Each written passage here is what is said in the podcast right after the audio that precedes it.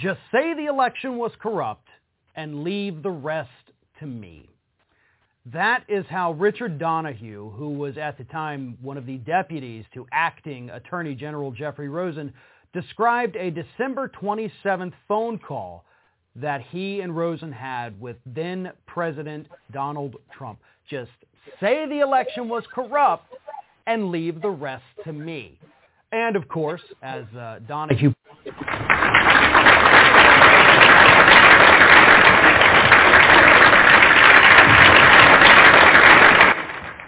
Thank you. The George Wilder Jr. Show is now on the air. Um, I want to thank everybody who's listening, and I'm pretty sure people will pick up the show as as long as I'm doing it, and as long as they can find the show on the air. I tell people about the show, let them know that it's out there. You can listen. You don't have to listen. I'm not begging anybody to listen. I'm not profiting from this or anything. It's just that this show is out here to make the world a better place. And I want to thank you. That uh, clip that were that led into this, that was a mistake. music was supposed to start. Anyway, we'll see if we can get some music to start on the show today, and we are going to kick it off. I try to have fun on my show. I try to have fun on it, but sometimes it's just things that things that are happening in the world aren't that much fun. We'll be right back.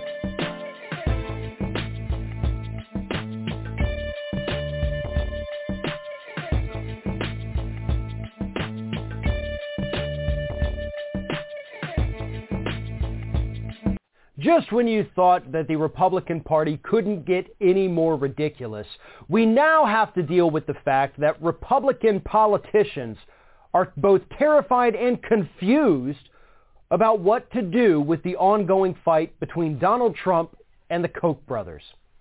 Yesterday, the RNC, the Republican National Committee, actually told other Republican Party donors to not associate with the Koch brothers because of how nasty they're being to Donald Trump. And if you're not familiar with it, the Koch brothers held their annual retreat last weekend where they said, oh, Donald Trump is very divisive.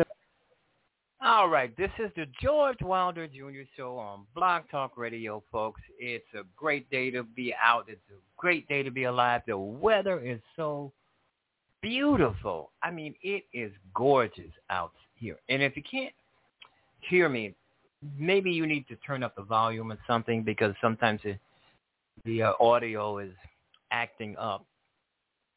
Okay, so let's get right into the show. More Donald Trump news. There's always Donald Trump news. Six or seven months after he has been thrown out of office by the American people, this guy is still making news. Remember when he said if he should lose the election, he'll go away. You'll never hear from him again. Well, he lied about that too. That's another lie. We wish he would go away. He we wish he would actually stay out of our lives. But he won't and he can't. What he's doing now, I mean, this guy is raising, you probably heard it, uh, over a hundred million dollars. I mean, that's a lot of money. He can run in 2022 as Speaker of the House or as an uh, or as a representative. He can run for senator. He can run for president with that type of money. He can't stop himself from scamming his stupid supporters. I hate to say stupid, but that's what they are. If they're sending Donald Trump digging down into their penny into their piggy bank, sending him their last cent, he loves it. He doesn't give a damn if you send him all your money and you end up on the street, as long as he gets it. People got to start waking up. Stop sending this asshole money. He's not going to do anything with it but put it in his pocket. That's what he's doing. You have to stop sending Donald Trump money because he's uh, a lot of people send him money because they think that he's going to spend it on his election lies. He he doesn't. He's going to spend it on uh, uh, running for office, representing them. No, he's spending it on lawyers to defend his ass in every lawsuit out there. And I will say this again. I don't know why this guy isn't locked up, locked the fuck up. Why is he still free? To incite another insur- insurrection. This is so nutty to me. This is so crazy to me. And then we got Mario uh, Cuomo, if I can pronounce his name, the governor of, uh, of New York. He's in big hot shit. He is in so much trouble. I don't know if he's going to get out of this. The pressure uh, on him is mounting. He may resign because of that. Because even President Biden is saying that this guy should quit. He, this guy should get out of office. Um, I'm hoping he don't because a lot of other um, I know a lot of people hate me for that because I I I uh, don't think he should resign. I think everybody should look at everything before anything is final. Uh, one person told me that well Biden is just asking him to resign. He's not asking him to be impeached. Yeah, if Biden said that, says that he can be impeached, I guess he can be impeached. Uh, in his state, if the um, legislature is all Democratic, they can impeach him. On both sides of the aisle, Senate and Republicans, Democrat and Republicans, sorry, they can impeach him. But he, whoo, the pressure is surely mountain. I don't know if he can stand it, but that's up to him. I prefer him not to resign because look at the Donald Trump gotten away with it. Jim Jordan has gotten away with it. Matt Gaetz seemed to be getting away with it.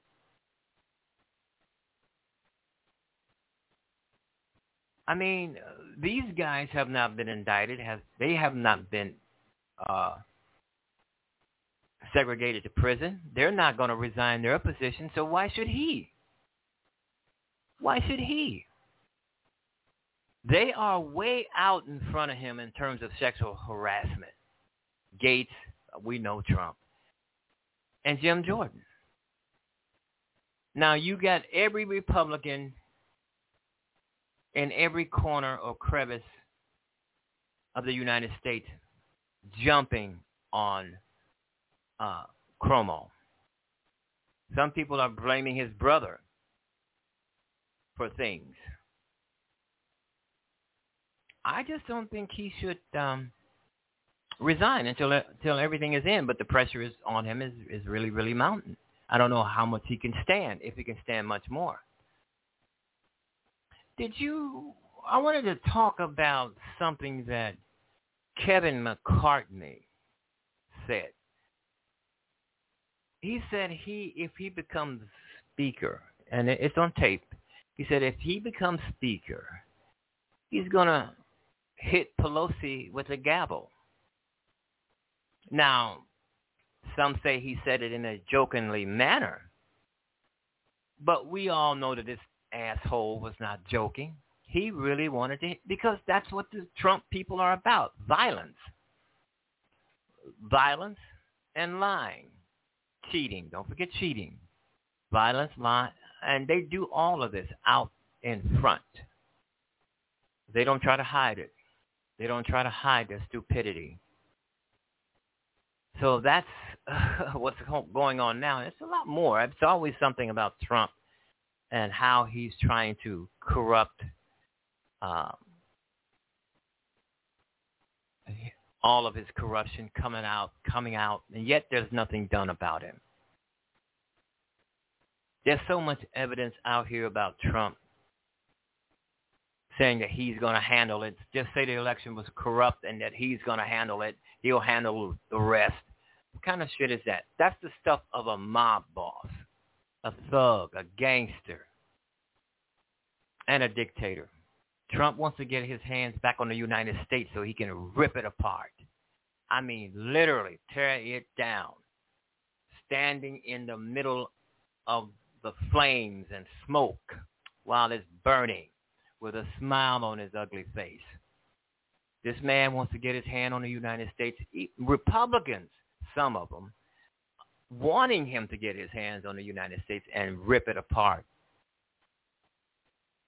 They almost came to a coup. They almost came to uh,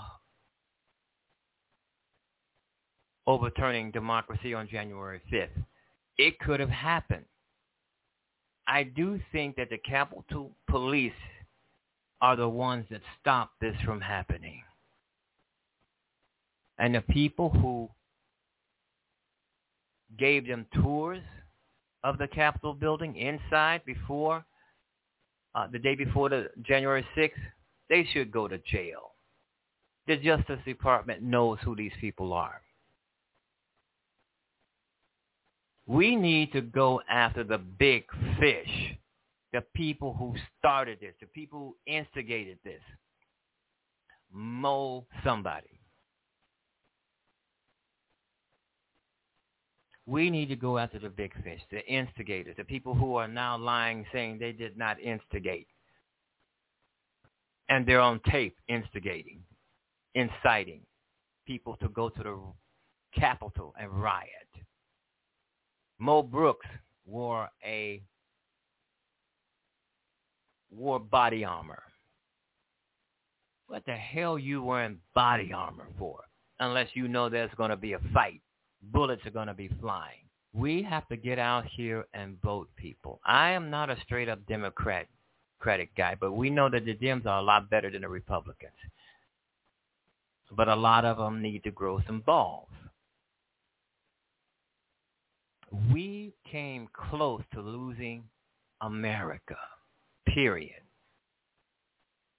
Not just our votes, but America. We came really, really close.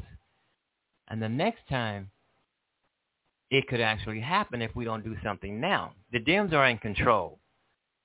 They're in control of everything by the slimmest of margins, but they're in control. The Dems have to stop playing nice with the Republicans who don't want to play nice. They have to stop doing that. They have to stop compromising with people who do not want to compromise. The Dems have to stop, you know, giving olive branches to the Republicans, to the Republicans, and getting kicked in the teeth. It's like a, it's like the Republican Party is a bully, is the bully, and the Dems are the little kid in the playground that the bullies come over and take his candy. The Dems got to stop playing nice. Stop playing nice. The Republicans aren't playing nice. They don't give a damn about you. They don't give a damn about America.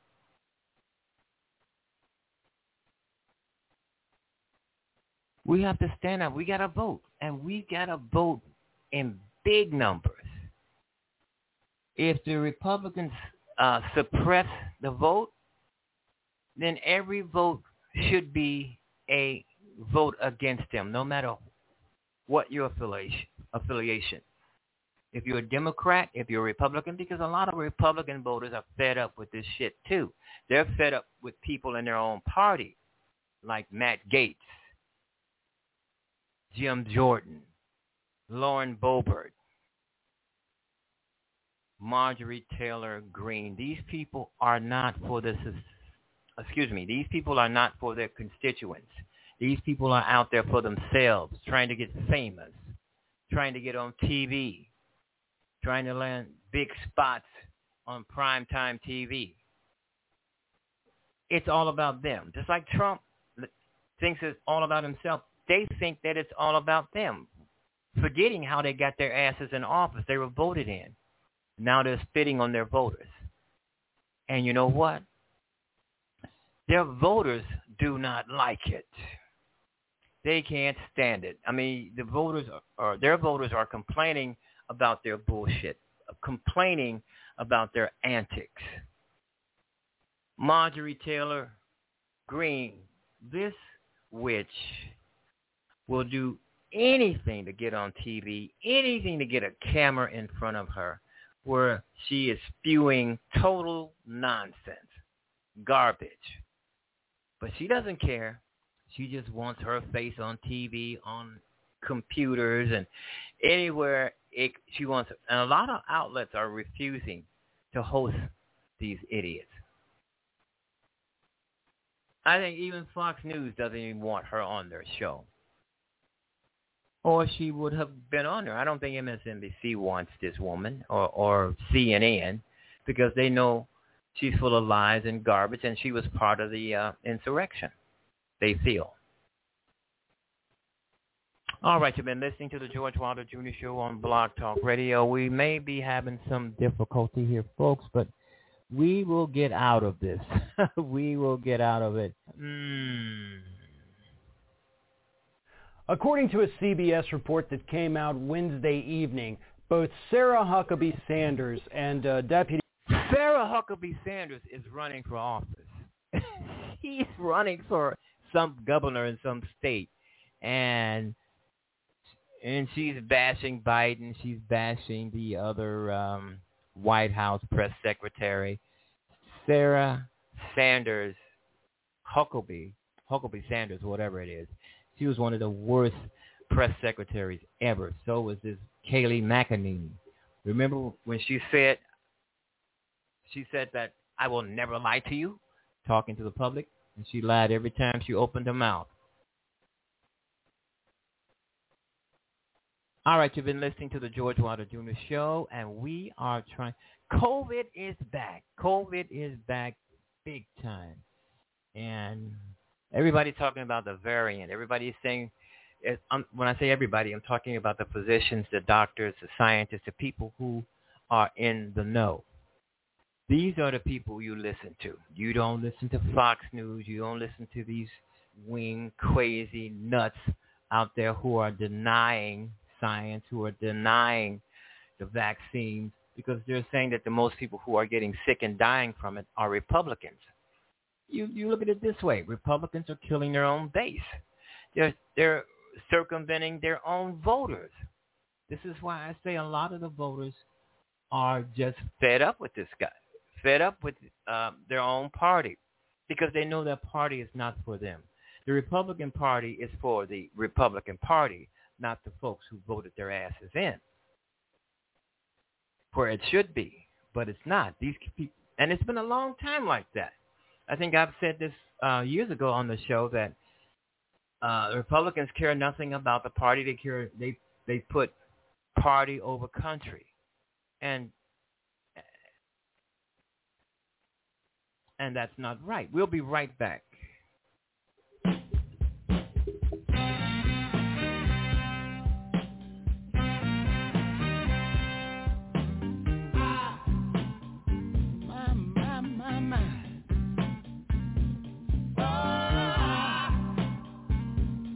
Can turn a gray sky blue. Ah, You see, I can make it rain when I wanted to. Can build a castle from a single grain of sand. Yeah. You see, I can make a ship sail uh, on dry land. Yeah. On a happy with all the that I possess. Yeah. Girl, you're the key to my happiness, and I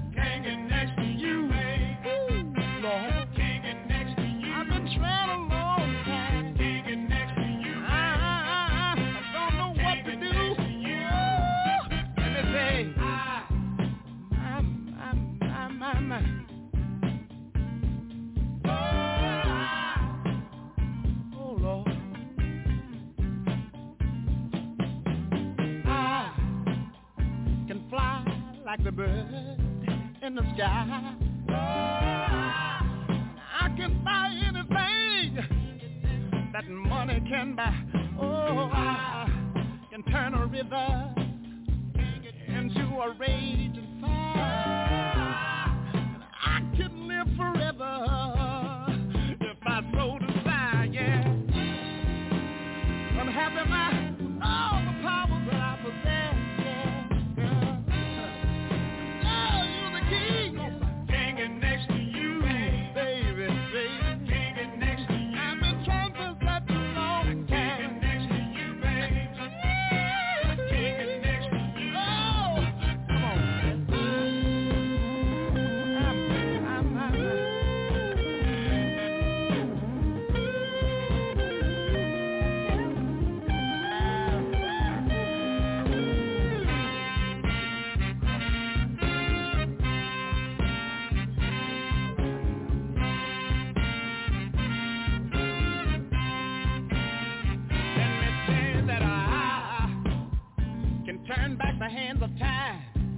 Believe I can.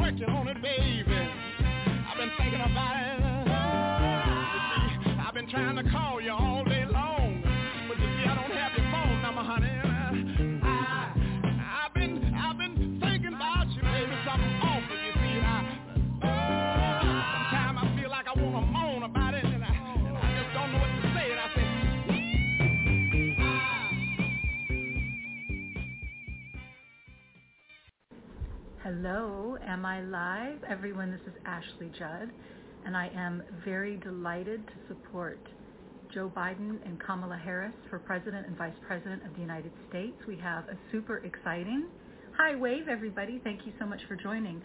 Um, so pleased to be having Chief Ashley Demings, Judd and Val. Demings joining us today for a really important and exciting conversation during these most interesting times, difficult, challenging times. As many of y'all know from my last Instagram post, I went um, camping over the weekend to have an emotional and spiritual reset. I am just going to be looking down, not only to see um, what y'all are saying as you greet me and I greet you back, namaste, but also to look for the Congresswoman's request to join our Instagram Live. We're going to be talking about quite a few things today, uh, in particular violence against girls and women. And as you may know, Vice President Joe Biden started pursuing the Violence Against Women Act in 1990 when he was a senator. And then he was able to get this legislation passed in 1994. He has been driving the reauthorization of the Violence Against Women Act since that time, and it is now in the Senate. It has been voted for by all the Democrats in the Senate, and is just waiting for Senator McConnell to bring it to a vote. So I'm just going to wait for the Congresswoman to join us. Um, I'm very excited that my connection works. I live out in the country. I'm home in rural Middle Tennessee, and the connection is not very great, even though the promise to bring internet and Wi-Fi to rural America, that our friend is coming.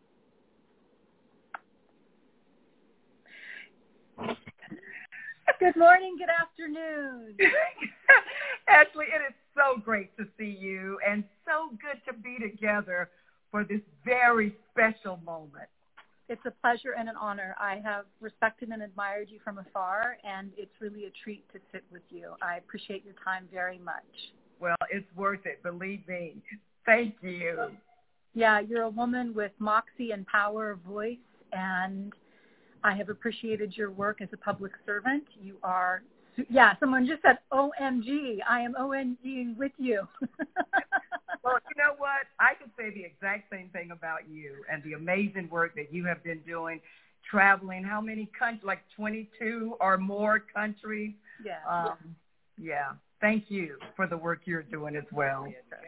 And we know that as President uh, Joe Biden will reauthorize funding to the to UNFPA, which helps prevent unintended pregnancies around the world, and those have really gone up during this time of economic crisis and health crisis. And you know, we all have the right to plan our families and to space those births, and so that's something that I would very much be looking forward to. So thanks for mentioning my international work. But we've got a lot of work to do here at home. So before oh. we get started, tell me a little bit about some of the maybe a weird hobby that you've picked up during COVID or something interesting that you're reading at the moment? Well, you know, that's interesting. Let's talk about the hobbies, right? I would say my number one hobby now during this unusual period of time is Zoom, Zoom, Zoom. Yeah, like a Richie song just stays in my head, right? Because every, you know, I, I love just meeting with people and reaching out and touching and having those great in-person conversations. But everything is through Zoom now, and that's okay because it still gives us an opportunity to get together and take care of the very important business of the day. I'm reading a book uh, called Peaks and Valleys. Isn't that the truth? It's by T.D. Jakes. And when we think about what is going on right now, uh, the joys and pains of life, I think we find ourselves in this period of time right now in this election season with something we've never seen before in this country. And I think it's incumbent on us to understand the peaks and valleys of the moment, but then figure out exactly what we need to do so that people will have more peaks in their lives than valleys. Yeah. It's a great book. Good. What about you? What do you Well, I, I think that my my my my weird and somewhat unfortunate coronavirus hobby is that I'm on a losing streak at gin rummy. There's my, a remedy for that. Just never learn how to play it, and then you'll never. no. So I've been playing since my mama and I would pile all the pillows on the bed in eastern Kentucky and turn off the air conditioning, open the oh. window, listen to the cicadas and crickets of a summer's evening, and she and I would play but my husband is a crafty card player, and he just beats me all the time. But I'm now, still, Ashley, I'm still trying. I'm you still said trying. crafty now. Are you insinuating that perhaps, uh, of course, no, he, all... he doesn't have to cheat. I just lose. I just go down. Um, and I don't know how he does it. I mean, I try to mimic his his strategies, but I just lose. But I still show up. I win at casino, but I lose at gin rummy. And the book I'm reading right now, I have it so that folks can see, is Sister Outsider. And I know that the title goes, um, I'm actually, if you should see my rig, I've got my phone held up with duct tape. I'm real sophisticated. Um, but you can see I'm reading Audre Lorde, and this is includes the essay in which she said her poignant and urgent line, "Your silence will not protect you." Um, so I love that. That's yes. that's a powerful message now, isn't it? As we are in this voting season, it is. Your voting silence will not protect you. And Get what involved, do we Get say? engaged. Yes, Yeah. and what do we say to all those people out there who are maybe affected by the cynicism of the other side? You know, those, those cynics who want to antagonize us and say that your vote doesn't matter and don't bother, or God help us, vote twice, or your mail-in ballot is potentially not going to count. Um, what do you say to them? You know, Ashley, what I would do is to remind anyone who's being discouraged right now about the importance of their vote of a time when so many people could not vote. That's right. The laws were not on their side. When we think about women, African Americans, other minorities, they could not vote. And so the laws passed allowing them that opportunity. So now there's this concerted effort to suppress the vote, to say your vote does not matter. But let's think about voting. We may not come from the same places or have the same amount of money in our bank accounts and all of that, but our vote levels the playing field. Your vote matters as much as anyone else's. And if Yeah. we really want to change our present circumstances, and Lord knows we need major change right now, we need a leader who supports the people's agenda, then there could not be a more important time to cast your vote and make it count. Your vote doesn't count if you don't vote. But boy, when we vote, it is our voice. And so we need to make our voice heard from the mountaintop and go out and support the only person on the ballot who supports the people's agenda, and that's Joe Biden. That's right. That's right. And thank you for the person who just said they're a poll worker this season. And my dad is always a poll worker, and I love and appreciate him. He's also working for Amy McGrath's campaign in the Commonwealth of Kentucky. And um, I think that you said that very well. You know, if I don't vote, then that's a way to guarantee that my vote doesn't matter and my voice will not be heard. And one of the things I would suggest is go watch the beautiful movie Selma, which we just screened Oh. at our house. And you know that is what voter suppression looks like, and voter voter suppression is as old as voting itself. And That's right. um, That's right. And you know, know, actually, I have the honor of serving with John Lewis. Wow. And we know he dedicated his life to voting rights, right? He his blood, sweat, and tears were left on the Edmund Pettus Bridge. He paved the way for all of us to never, number one, take that vote, take our vote for granted, but to always go out and vote. You know, there's this effort now. It's not so much, well, the other side trying to encourage And I have people yet to vote so much for them. It's just I trying, have trying to yet discourage you to not vote at all. And if we really want to change things, then we change it with the power of our vote. And I do know that people are extremely motivated because they are tired of what they are hearing and seeing out of the current person in the White House right now. We deserve better, and we can do better. yes. And in terms of doing better, let's talk about specifically the policy of the Violence Against Women Act and how Joe Biden has been a singular person striving to manifest in both civil law and policy improvements. You know, this statistic is stable around the world, in the United States and globally, that one out of three of us will experience sexual and gender-based violence in our lifetime. And I certainly bear that out. I'm a survivor of both adolescent and adult rape. And I'm the one my who's mother paying. You ain't experienced paying intimate crap. partner violence when my sister and I were small Ouch. girls. Um, And, you know, the reauthorization of the Violence Against Women Act is just waiting in the United States Senate. And Joe Biden has said that in his first 100 days as president, he will make sure that it's reauthorized if the Senate under Mitch McConnell does not get this done.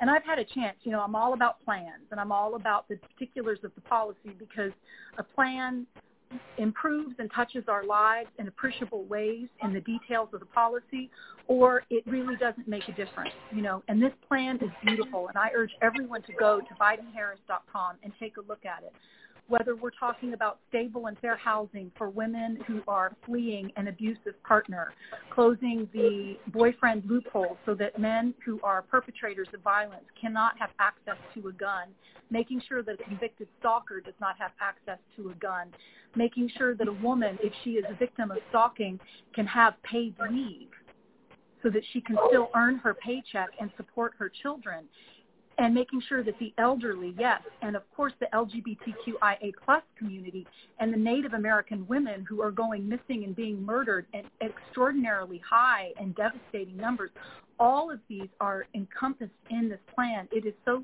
touching to me and campus and sexual campus uh, rape and sexual assault are epidemics, you know, and, and anyone who has not had a chance to see the documentaries made about it. My friend Diane Rosenfeld at Harvard Law School, she did this incredibly poignant um, read where a college admissions letter could say to the parents of a, pers- of a prospective incoming student, gee, welcome, Jenny. We're so glad your daughter's coming. By the way, there's a one in three chance that she will be sexually assaulted and raped. We can't wait to see Jenny this fall. You know, this is, the rea- this is the reality. Yeah. And so Violence Against Women Act is, is a piece of leadership that is so under-celebrated when it comes to Joe Biden. So that's my pitch. And I wondered, um, you know, as a member of the House of Representatives, what that's been, what that has been like for you to see that leadership, and also what the frustrations may have been under the current administration. Well, Ashley, let me say this. Certainly, as a first responder, yes, I am a stranger to violence against women. And you know, one of the things my husband likes to say is he, he says the best indicator of future performance is to look at past performance. This is legislation that Joe Biden first introduced in 1990. So he is no stranger to protecting women as well and doing it through effective legislation. And with re- each reauthorization, as you said, we've seen the law only strengthen to make sure that no woman is left behind, right? Members of the LGBTQ community, Native women, and others, that the law encompasses everybody. And as a first responder, we I know for a fact that we have come a long way but you've indicated and, and so clearly laid out that we still have a long way to go. There is still much work to be done.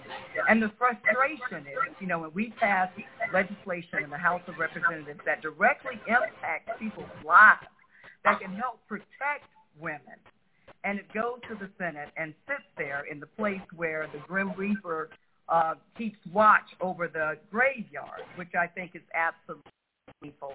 But may work hard to make sure that we get reauthorization of this important legislation through. And I am so excited and so encouraged about working with the Biden-Harris administration so we can get some things done with a sense of urgency. Yes. And I love that you point out the word urgency because intimate partner violence has skyrocketed during this COVID pandemic um, because of the coexisting and interlocking factors of perpetrators being at home with their victims, stress, cortisol, joblessness, the perceived threat to traditional roles of masculinity, introducing alcohol, the spiking use of violent pornography, all of these things are intersecting and really making girls and women all the more vulnerable. You can just ask the Rape and Incest Network and um, it's a very toxic mix for girls and women. And also just to speak again to that urgency, you know, we often think of other countries being less safe for women, but more women have died at the hands of their intimate partners in the United States than have been killed in both Iraq and Afghanistan wars combined. So we have we, we have a we have a gender and sexual based violence problem in this country too, and Joe Biden is our leader along with our frontline responders, as you said, and all of the grassroots operatives and people who are really um, the leaders in their community. So thank you very much for talking with me about that. We've got a lot going on in America, but we can't forget about VAWA. Absolutely. So um, we're going to get it done. We are going to get it done. And you being um, a public servant for so many years as an officer and a police chief and now a member of Congress, you know, I was looking up the numbers of women who have served in the United States Congress since 1917 when the first woman, uh, Jeannette from Montana, I believe it was, ran for office. And it's pretty it's pretty sobering. So 97% of all people who have ever served in the United States Congress were male. Yeah. So that's only three percent have ever been female or identified as female. Only three. So what do you say to those girls out there who are thinking about they want to run, thinking that they want to run for office? And let's also add Shirley Chisholm, who was the first yes! African American woman. Of course. And while we celebrate right now having more women serving in the House of Representatives than in the history of this country, it is obvious that we need more. When we think about every issue that we are wrestling with in this country right now, all issues are women's issues. And for those who are thinking about running for office, we need you because women, and I, I say this, and look, we are we are we are thankful for our male colleagues, but I look at women and how we make decisions. We're like good quarterbacks, right? Quarterbacks have to have the ability to see the entire field. They know where all the players are. They know their strengths and weaknesses. They know their challenges and, and, and you know, what they bring to the table. And they consider all things. And so we need people who have the ability to see the entire field and make decisions that don't leave anybody out. And so, you know, regardless of your background, regardless of where you live, regardless of how you have been encouraged or discouraged, know that inside of you is a great person who we need to serve your country in this special way. And, you know, don't overthink it. You know, you have the talent, skills, and ability to serve your country, and we need you. What an exhortation. That is beautiful. And when we talk about our male colleagues, you know, what we're looking for is the bonobo principle. And a lot of folks haven't heard of the bonobos, but you know, they are a great ape. They are our closest relatives, and we share over 97% of our DNA with them. And they're an egalitarian model. They're not a matriarchal model. They're not just, you know, we're not just looking to replace patriarchy with female dominance. We're looking for shared leadership and shared power. And so the bonobos are egalitarian. Now, it does so happen with the bonobos that a female is always the ranking individual. Um, but there's also, interestingly, with the bonobos, a total lack of sexual coercion. There's no such thing as sexual dominance or sexual coercion within the species. They're a totally different evolutionary model. And interestingly enough, a quirk about them is that the males get their status through their mothers. And so being a mom and a boy is a compliment. and evolutionarily necessary. And females, and this is something that we can really think about as a, as a cohort, you know, the females have a special cry that they emit when one is in distress, and females come to help each other, whether or not they know each other, whether or not they're related, or whether or not they like each other. A female always has another female's back. It's about solving problems. It's about getting it done. It's about sharing information and listening yes. and being engaged in, in team building and, and team thinking to solve problems. You know, you don't have to have all of the answers, but it's good to be able to bring others to the table and listen and solve problems together. And that's one of the things that I'm so excited about that Joe Biden and Kamala Harris are doing. They're engaged in these listening sessions. How do we solve America's problems? By bringing people to the table of different backgrounds, different genders, different places and spaces to the table to be involved in decision making. And you know what? When a person you talked earlier asked me about having a plan, we've seen what government governance looks like under someone who has absolutely no plan, under someone who has absolutely no empathy. When I listen to Joe Biden and the plan that he has to protect the health, safety, and well-being of the people in this country, it just gives me such great hope. It is so reassuring.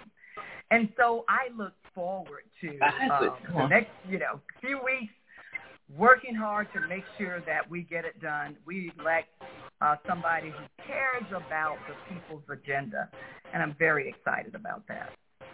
You've said some really beautiful and important things. Community, leadership, empathy, getting it done the next few weeks.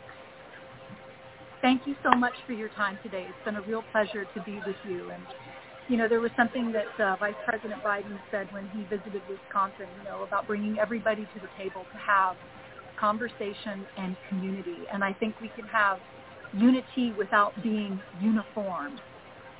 And we can That's have unity with diversity, but we have to bring everyone together and being able, you know, to take that most important and difficult journey, which is the 18 inches that connects the head and the heart, you know, and to put principles above personalities and to come together as this community that's willing to do things differently today.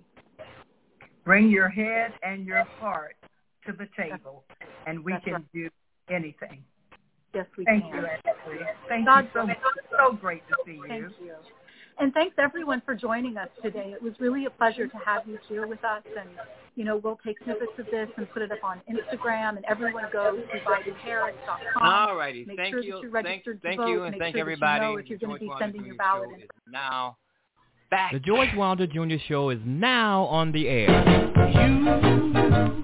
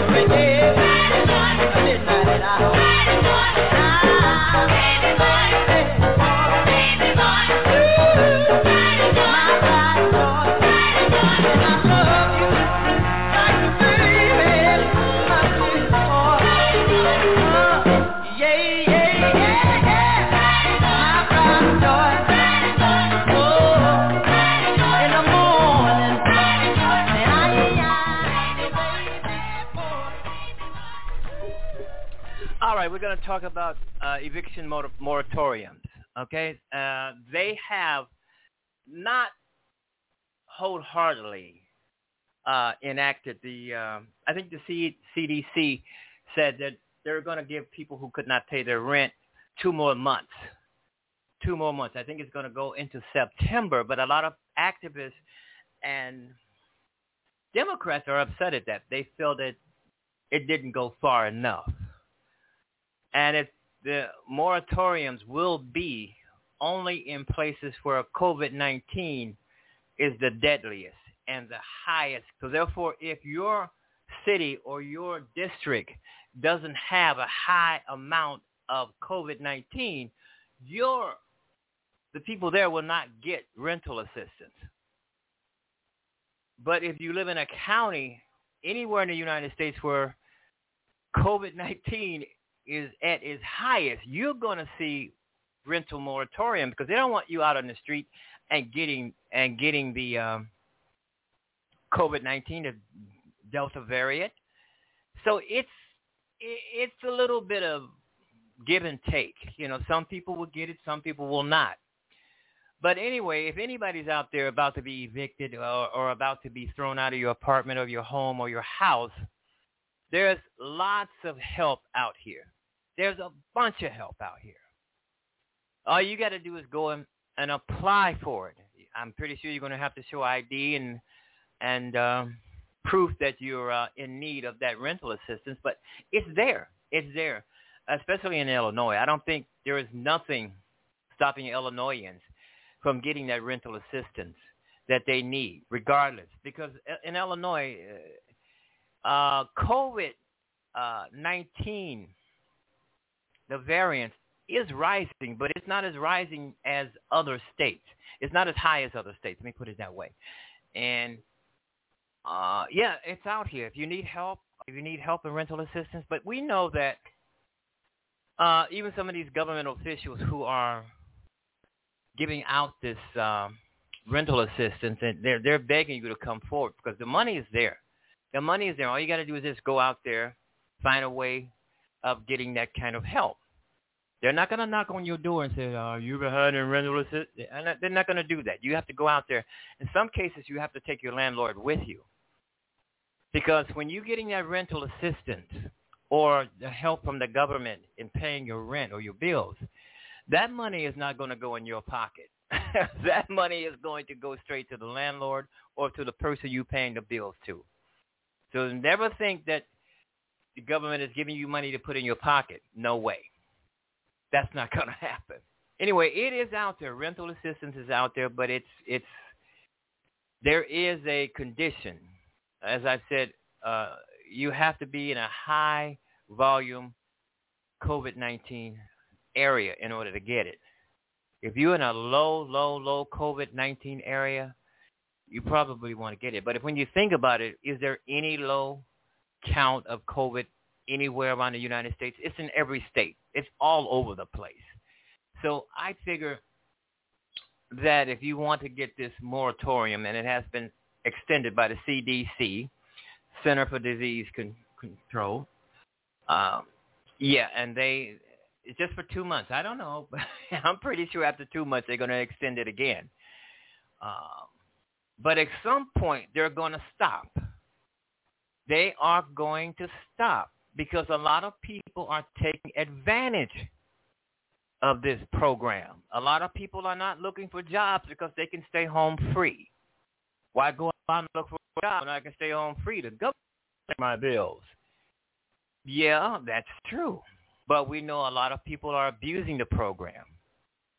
A lot of people aren't getting jobs uh, because the government is paying them to stay home. I mean, if you're gonna government is gonna if the government is gonna pay you to stay home for a whole year,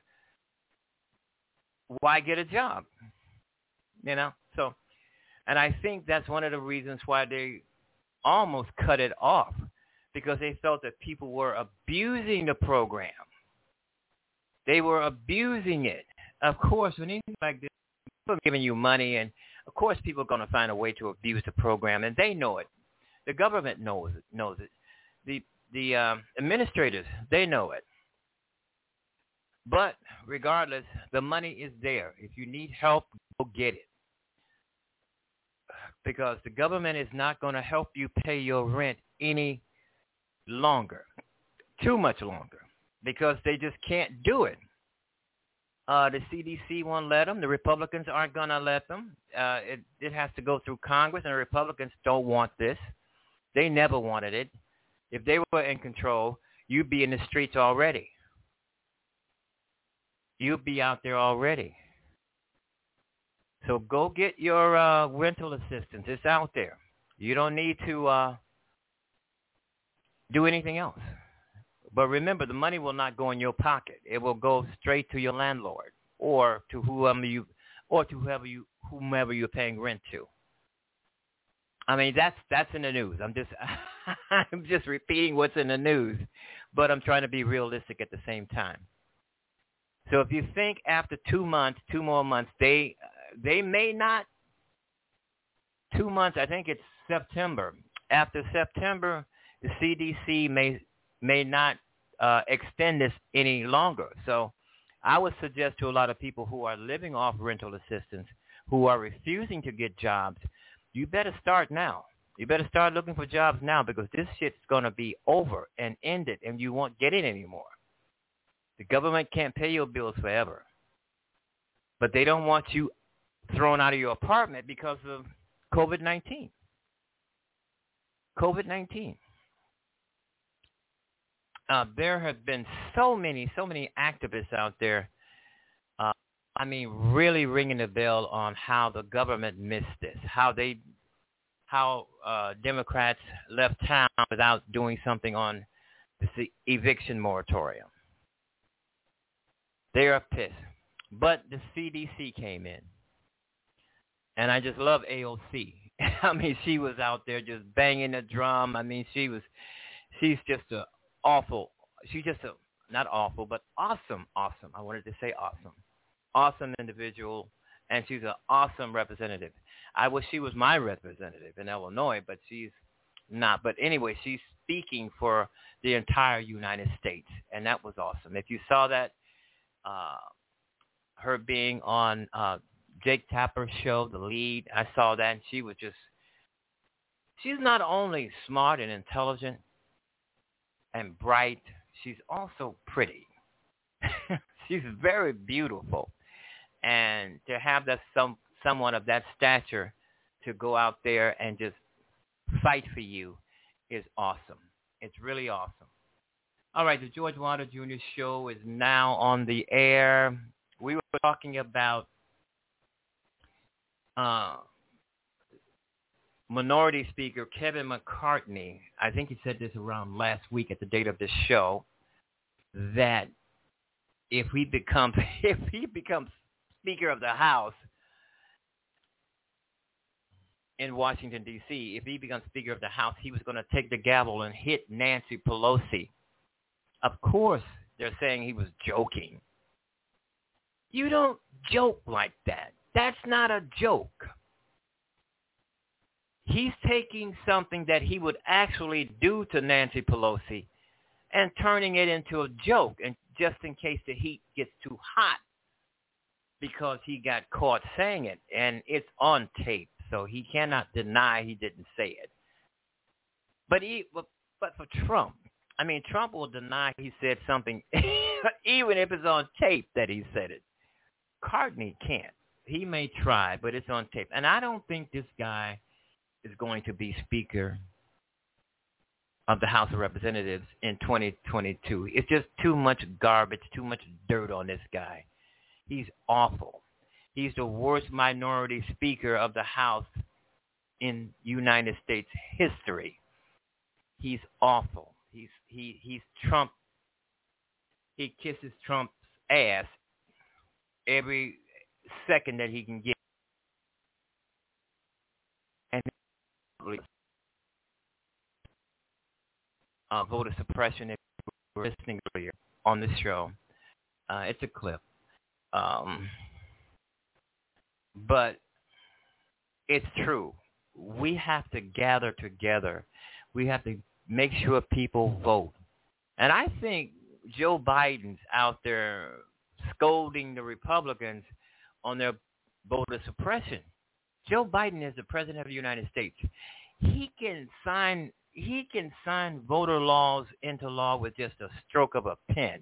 He doesn't need the Republicans. He doesn't even need Democrats. That's something I really don't understand about Joe Biden. If he can't get what he wants with the Republicans and his own Democrats, he can use his pen. How many times did, does Donald Trump use his executive power? A zillion he got off on using executive power. Remember, he signed a little thing and then show it to the camera and sign a book, show it to the camera. Has done it, but he hasn't done it as much as Trump. Anything Biden wants to get done, he can do it with an executive order, a stroke of a pen. Voting rights, stroke of a pen. Getting rid of the filibuster, stroke of a pen. But yet he wants to wait and do it legislatively when he doesn't have the votes. He has traitor Democrats in the party. You get he has moderate Democrats. I don't know where moderate Democrats come from. Have you ever heard of moderate moderate Republicans? I'm skip. I'm, I'm I'm ah stuttering. You ever heard of moderate Republicans? No. I don't know what the hell moderate Democrats come from. There's no doubt Joe Manchin is a Republican. And his constituency is, they are pissed off at him. They're saying if you want to be a Republican, go over to the Republican Party and stop being a, and stop playing around being a Democrat because you're not. And I do think that Joe Biden is a little bit reluctant to get rid of the filibuster. That's why he hasn't done an executive order. Remember, anything Joe Biden is he's complaining about, complaining about the Republicans not doing this, Republicans, Republicans, he can do it with a stroke of his pen. Get rid of the filibuster. Uh, uh, voting rights.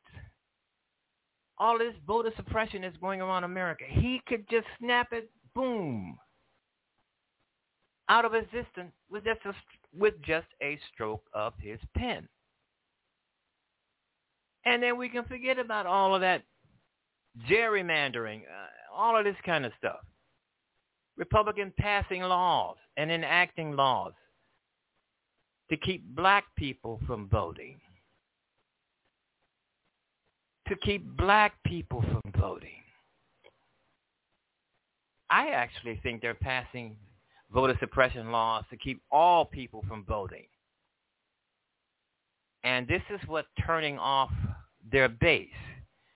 Their base saying, well, you're trying to uh, uh, restrict uh, black people from voting, and you're also trying to restrict white people from voting, especially the people who have voted for you because I'm hearing that a lot of Republicans voters have turned their back on the on the GOP. They've turned their back on it. They've gone. They either have become Democrats or they become independents, but they've left the Republican Party. But somehow, not enough of them have left. You still get. You still have some idiots out there. That's that's that's uh, clinging to the Republican Party. I could never be a Republican. And if I was a Republican, I'd have gotten out of the party a long time ago. You see the idiots that are now in the Republican Party? Wow. I mean, there's a train. there, there, there's a mountain of them. I mean, you Marjorie Taylor Greene, Matt Gaetz, Jim Jordan, oh, all these awful people. Uh, Lauren Boebert. And as I've said before, these people are out to get famous, not out to do anything for the people who put their asses in office. They are out to get famous, put have their face on television and YouTube and all of this kind of stuff. They they want to um, uh, uh, wherever they go, uh, the tele, wherever they go, the TV cameras follow them. This is what they want. And uh, they're right. Because if they're out on the corner giving uh, speeches, the media is going to follow them, come right up on them. If they're out on the corner, if they're in an alley, sitting on a stool, giving a speech or something, the media is going to be right there because the other day I saw a video of a reporter running after Matt Gaetz asking if he's a pedophile. he's trying to find a way to go to get across the street, and she's ask, asking, is he a pedophile? This is what I'm saying. You got uh, Cuomo in New York being crucified uh, on on his sexual allegations, and I'm gonna say allegations. And Matt Gaetz being questioned on the same thing. But you get the Republicans all over the spectrum, jumping all over uh, Cuomo. I mean, they are. I mean, any anytime you give the Republicans oxygen, they're going to take it. Cuomo's problems is os, os, oxygen for, excuse me, oxygen for Republicans especially Fox News, Newsmax, and a lot of other outlets, Republican, conservative outlets. You give these people oxygen, they're going to take it. And I just hate it when the Democrats goof up, stupid up, and give these people ammunition to take them down. Because that's all the Republicans are looking for. Ammunition to take down Biden, ammunition to take down the Democratic Party. And guess what? The Dems give them the ammunition, the ammunition to do that. Oh yeah, I've contacted Nancy Pelosi. I've contacted Adam Schiff and all of these other important people. I tweet them, you know, and I'll tell them my feelings in a minute. I don't care, and I'll tell them you uh, you'll never get another cent from me until you end the filibuster, until you do something positive on voting rights to stop these Republicans from suppressing the vote in certain uh, uh, in certain uh, states counties, cities, because this is what they're doing. Every day you don't hear anything about a Republican, that's the day you should be worried because they're doing shit undercover to ruin the country. They're trying to get Trump back in power. Maybe they're seeing that Trump is not uh, is not the uh, person he used to be or whatever. I don't know. I, I always thought he was an idiot, but the Republicans, you know, I mean, they uh, pull onto his coat strings and thinks he's gonna be the one that gets him back in the office, or he's the one that's going to. Uh, even though one of the candidates, I think one of his Republican candidates won their primary or something over the over the weekend, a few days ago maybe. Now now they're saying that he's invincible. Trump is invincible. Trump is a loser. He won this time, but he is a loser. He'll never stop being a loser. Even if he wins 10 times, he's always a loser. He's going to be a loser president. The reason why Trump has power is because the Democrat, excuse me, the reason why Trump has power is because the Republican, they give him that power. Trump is nothing but a silly fat man that these Republicans are so fucking afraid of. He doesn't hold any power. He's been impeached twice. He's a criminal. A lot of us feel he's going to be indicted real soon. And once he's indicted, there goes any chance of running in 2024. And that's what we need to do. We need to get this man indicted so he doesn't get back in office or he doesn't get anywhere near the Oval Office anymore. So we have to be out there, and the Republicans are suppressing the vote, and we have to think of a way uh, getting around that. Because I think we can get around that. Republicans are nothing but a bunch of klutzes I mean, look at Jim Jordan. Did you see how he danced around that question when he was asked uh, what time did he talk to Trump on January 6th? It was just pathetic. And Michael Steele, uh, former uh, Republican strategist, I mean, he really gave a great, great answer to to. it was funny. I don't think I can say it on the show, but he said it on TV. He called Jim Jordan a bitch. Hey, bitch, you know what you you know what you said to Donald Trump. You know if you called Donald Trump uh, uh, on January 6th, and you know what he said because Jordan danced around it on TV, on television. Jordan danced around the question. And we were all watching it and saying, oh my God, what an idiot. but Michael Steele, you know, former GOP chairman, I believe. And um, I mean, he he called them. You couldn't help but laugh. It was all over cable television what he said to uh, Jim Jordan, and it was all over Twitter what he said, and it was just it was it was magnificent, I think. However, uh, the eviction a lot of people have been reprieved, had re- had a have a reprieve from getting kicked out in the street. And that's a good thing. We don't want to see people out in the street as long as this uh, virus is, is out there and it's getting higher and higher and higher. You don't want that. And it's great that people are, are but like I said, it's only some people, only some people, not everybody, but some people, and, and in certain areas, and it depends on how high or how low the, the vaccines are in your community and where you are.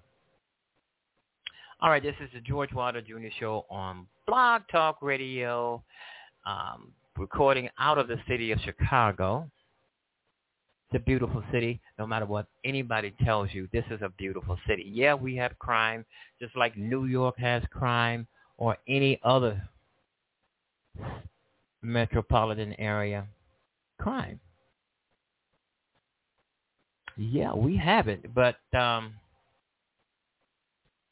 it's a beautiful city. It's it, I'm proud to uh, uh, be a resident of, of of a great city like this, the third largest city. But sometimes I think it may fall to the fourth largest city because people are leaving. Why are they leaving? Because of high taxes, high crime. They may not like the politics, but people are leaving, and that's sad. That is sad, and a lot of people are leaving. They really don't want to leave, but they don't want to you know, they don't want their child getting shot down in the middle of the street. All right, we'll be right back.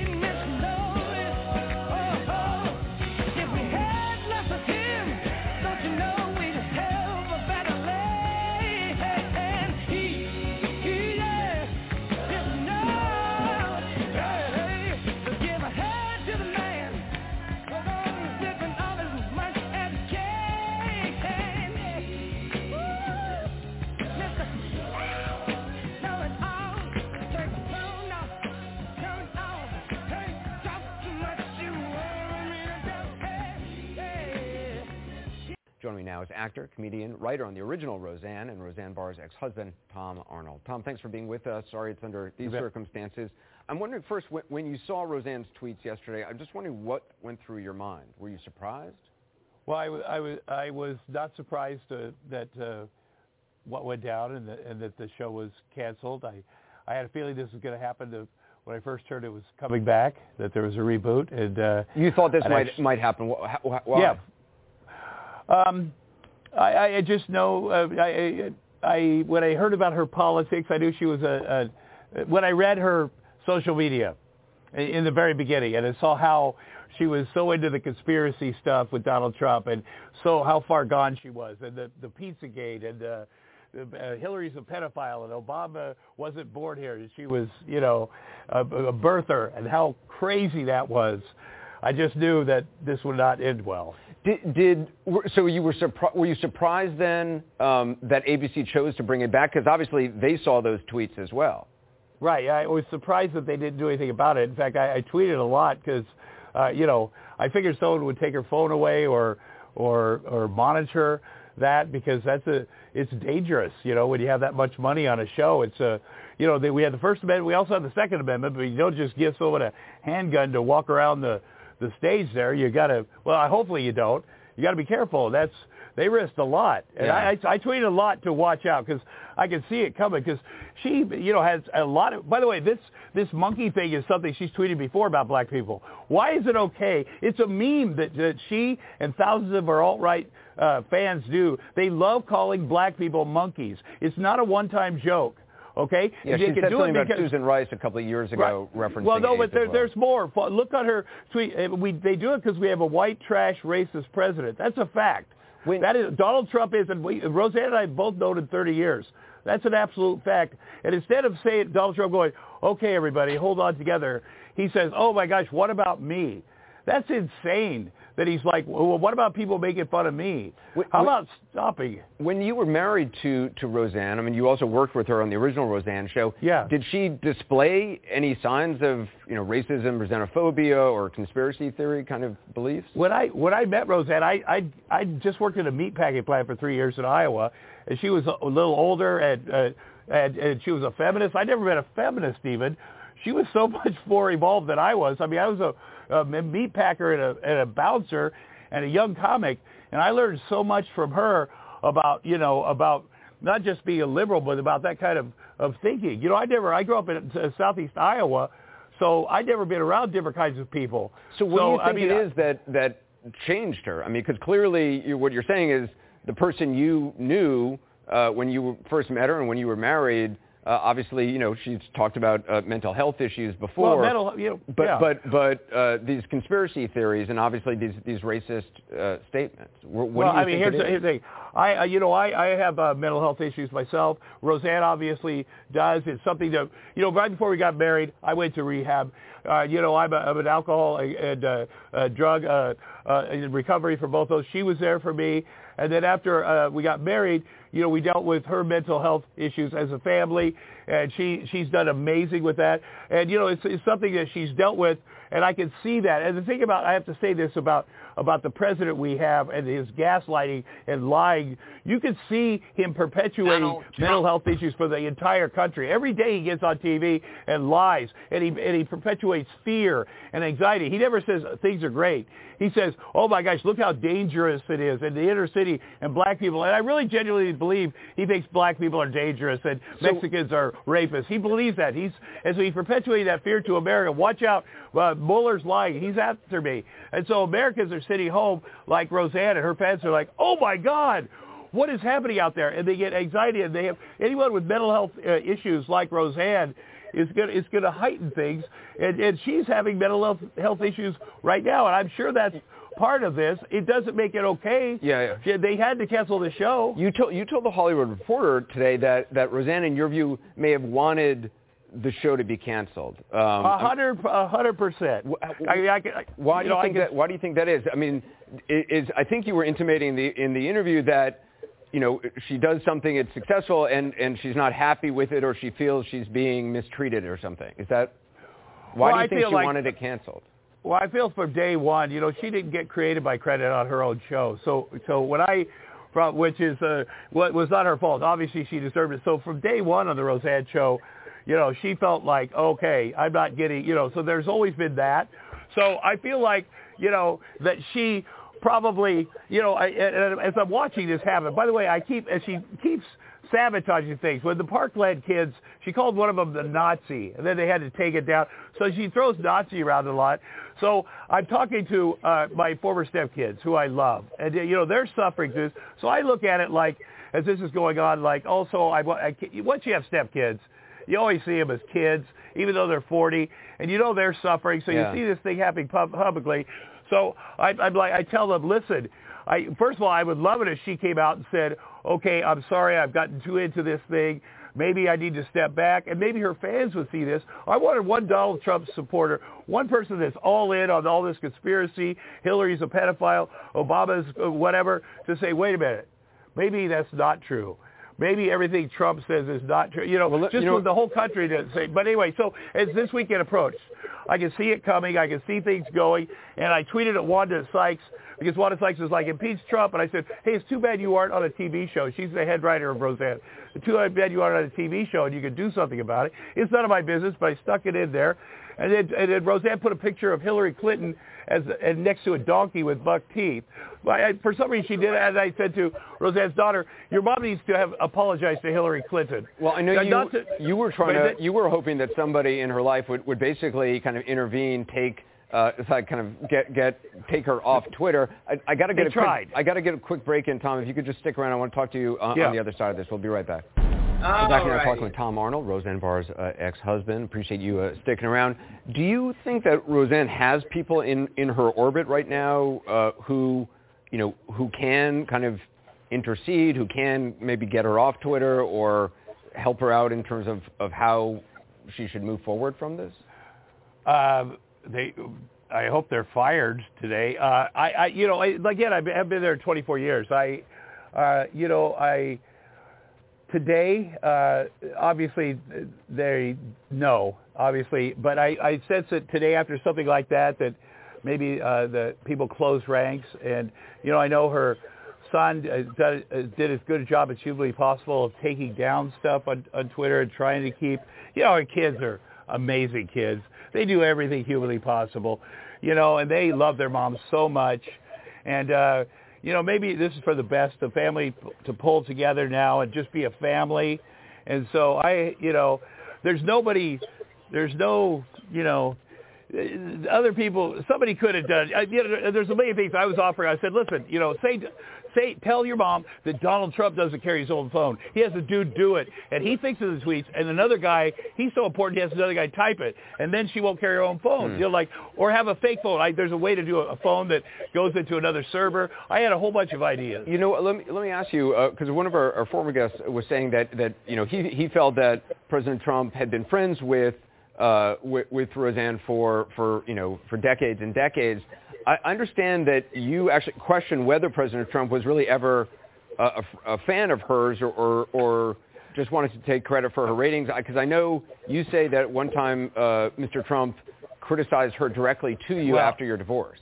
Well, I, we, we filmed the HBO special at his uh, the Trump uh, castle. Um, I knew him pro- better pro- than Roseanne. He used to uh, go, come on my sports show. I went to the Playboy Mansion with Donald Trump. I wasn't the creepy guy. We went to visit Karen McDougal. I knew him a, little bit. Uh, Donald Trump, I, he's not friends with anybody. Okay, once we were at, I think it was Elton John's uh, AIDS uh, uh, chair, thing at, uh, uh, for the Oscars. Right, the, the was- Oscar he- party, which we I, we actually have a picture of, Oh of him talking to you there. Okay, okay, this happened. He's with Melania, and I'm with my, my wife uh, at the time, uh, Shelby Roos, who's a political consultant, and he said to me, oh my gosh, you've married up in the world, which, uh, oh my gosh, and he goes, Roseanne was disgusting. I mean, he said that to me like out of the blue, like you don't want, like you don't want your, no matter what kind of divorce you had, like that's a weird thing to say. That's in the moment, like I'm looking at him like, what? That, that's what was Like, happening in that in, That's that what was was happening taken. in that moment. It's such a weird. I remember thinking, why would he, like, why offer that? Like, and he just.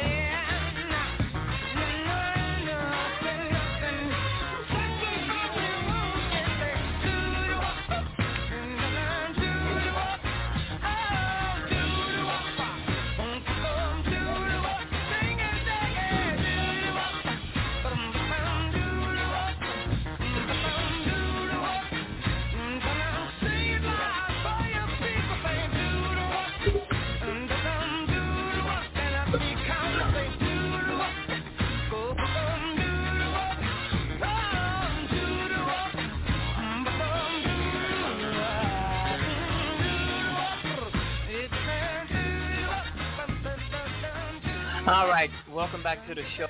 Remember that the moratorium has been lifted, at least for some people, not all people, and it also depends on what area uh, you're in. I mean, if you're in a low COVID area, you you may not get the um, the rental assistance from COVID that you need to get. But if you're in a high volume area area of COVID and the Delta variant, uh, help is on the way. Help is on the way. But I do think that no matter where you are, uh, if you're in need and you need rental assistance, and uh, the CDC says you can get it, but you know nothing's promised. Nothing promises. I mean, if you're behind, don't worry about about being put out in the street. Don't worry about your your dog or your kids being put out in the street. Just go seek help.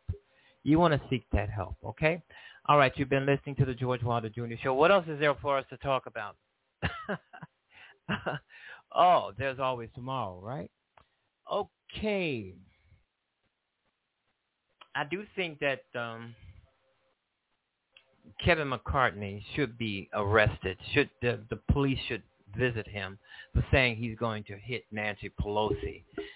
This is what uh, is I'm worried about because if it had been a Democrat say say something like that, they might have been arrested and thrown in jail. But it's always when the Republicans do something uh, against the law or say something against the law, it seems as if they're never held accountable for anything. Democrats like Cuomo in New York, he's going to be held accountable for that. But if it was a Republican, uh-uh. And what really gets me is that Democrats go go after their own. Uh, Republicans do not. Matt Gaetz, I mean, he's accused of uh, rape, a 17-year-old girl, and he's still out here talking trash and looking stupid. I mean, if you're to do this for one person, if you're to do do something to one person, do it also to the next person who is accused of the same exact thing. Matt Gaetz, Matt Gaetz is accused of rape of a 17-year-old girl. Cuomo is not. He's just accused of maybe touching and kissing and stuff. It's probably something he's done all his life on you know, on the campaign trail, or to be real nice to people, or to be loving and caring. I don't think he put his hand up their dresses or anything like Matt Gaetz have. Give me a break. I just think it's just one-sided. People on Facebook and Twitter um, uh, disagree with me. They're calling him a rapist thug.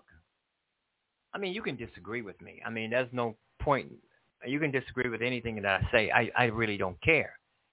But I try to look at the brighter side of things. I try to look at uh, things that are are evenly uh, put out there. I mean, if you're going to accuse him of rape and you're going to uh, uh, ask him to resign in, in resounding voices and by a resounding number of politicians on both sides do the same to Matt Gaetz, do the same to Jim Jordan, do the same to Donald Trump. Some people say, well, they've already accounted for their misdeeds.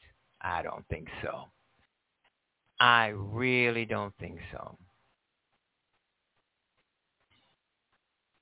And a um, a little bit of good news. They're saying that the vaccines, people getting vaccines, are going up have gone up.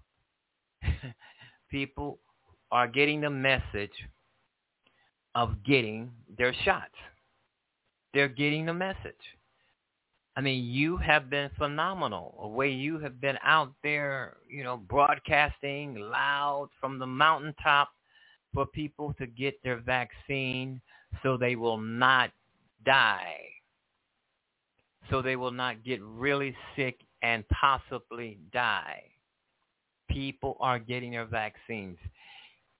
Uh, they're going out getting it. The doctors, the scientists, the medical people have been all over TV, all over the media, telling people to get their vaccines, and they're doing it. Excuse me. They are doing it, and we should be proud of that. However, there are those who who are dead fast and not getting those shots. Because at this moment, you've got employers, the people who hire, employers saying that you cannot work for me unless you have your vaccine, unless you have your shots. And you have to show proof that you've had your shots. This is going around at sports stadiums, um, concerts, musical in uh, musical um, outdoor events. You cannot participate. You can't even walk on Navy Pier on a Sunday on a beautiful summer night. You have to show that you've gotten your shot or you won't get in. And as we know in some stores, I mean, you can't go into stores without a mask. And there's still people bitching about wearing a mask in a store. However, they said that you can, if there's if there's nobody around you when you're walking down the street, you can take it off.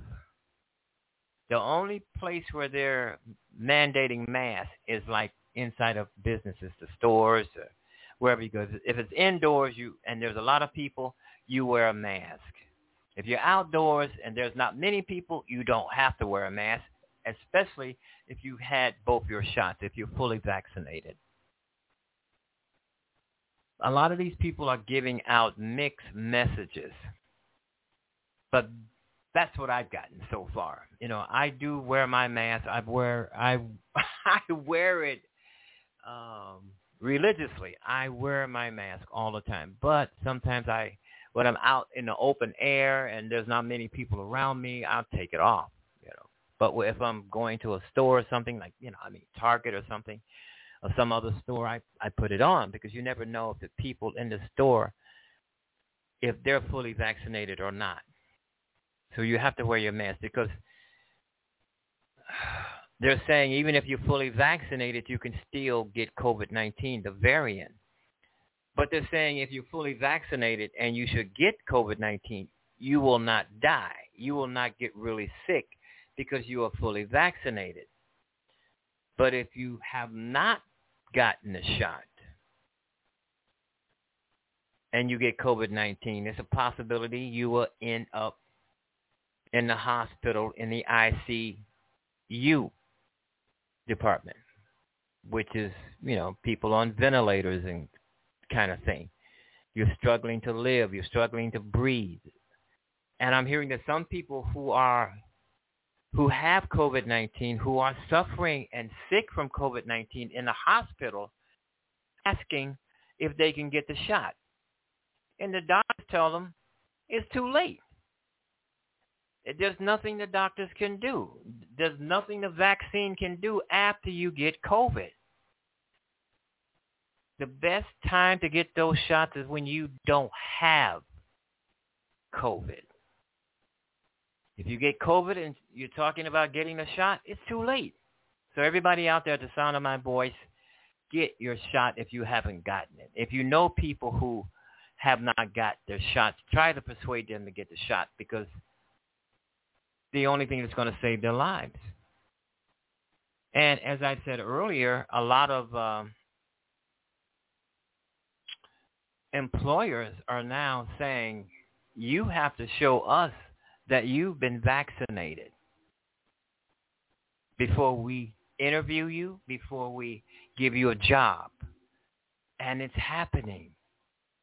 It's happening right now. So get that shot so you won't be turned down for that job you so desperately need. Get those vaccines. All right, you've been listening to the George Wilder Jr. Show. We're just about off the air, folks. I got to book some more shows. I'm the producer, I'm the director, I'm the writer, and I'm your host, the George Wilder Jr. Show. We've been on a long time. Most people don't know that we have been here a long time, and hopefully we can be here another long time. Um, I enjoy doing this show. I enjoy that you're listening, or you will listen later at some point in time. I, I understand a lot of people haven't heard of the show, but you know, we keep in there. A lot of people will hear about it because that's what we want. We're just about off the air here, folks, and we're going to be back tomorrow, the next day, and the next day. We may not be, but we're easy to find. There's always a lot of shows on this network that you can listen to. You know, whether at, at your convenience, anytime at your convenience, you can listen to any show that I produce. Okay? You've been listening to the George Wilder Jr. Show. Go out there and get that shot, folks, if you haven't gotten it. Uh, this may be the last time.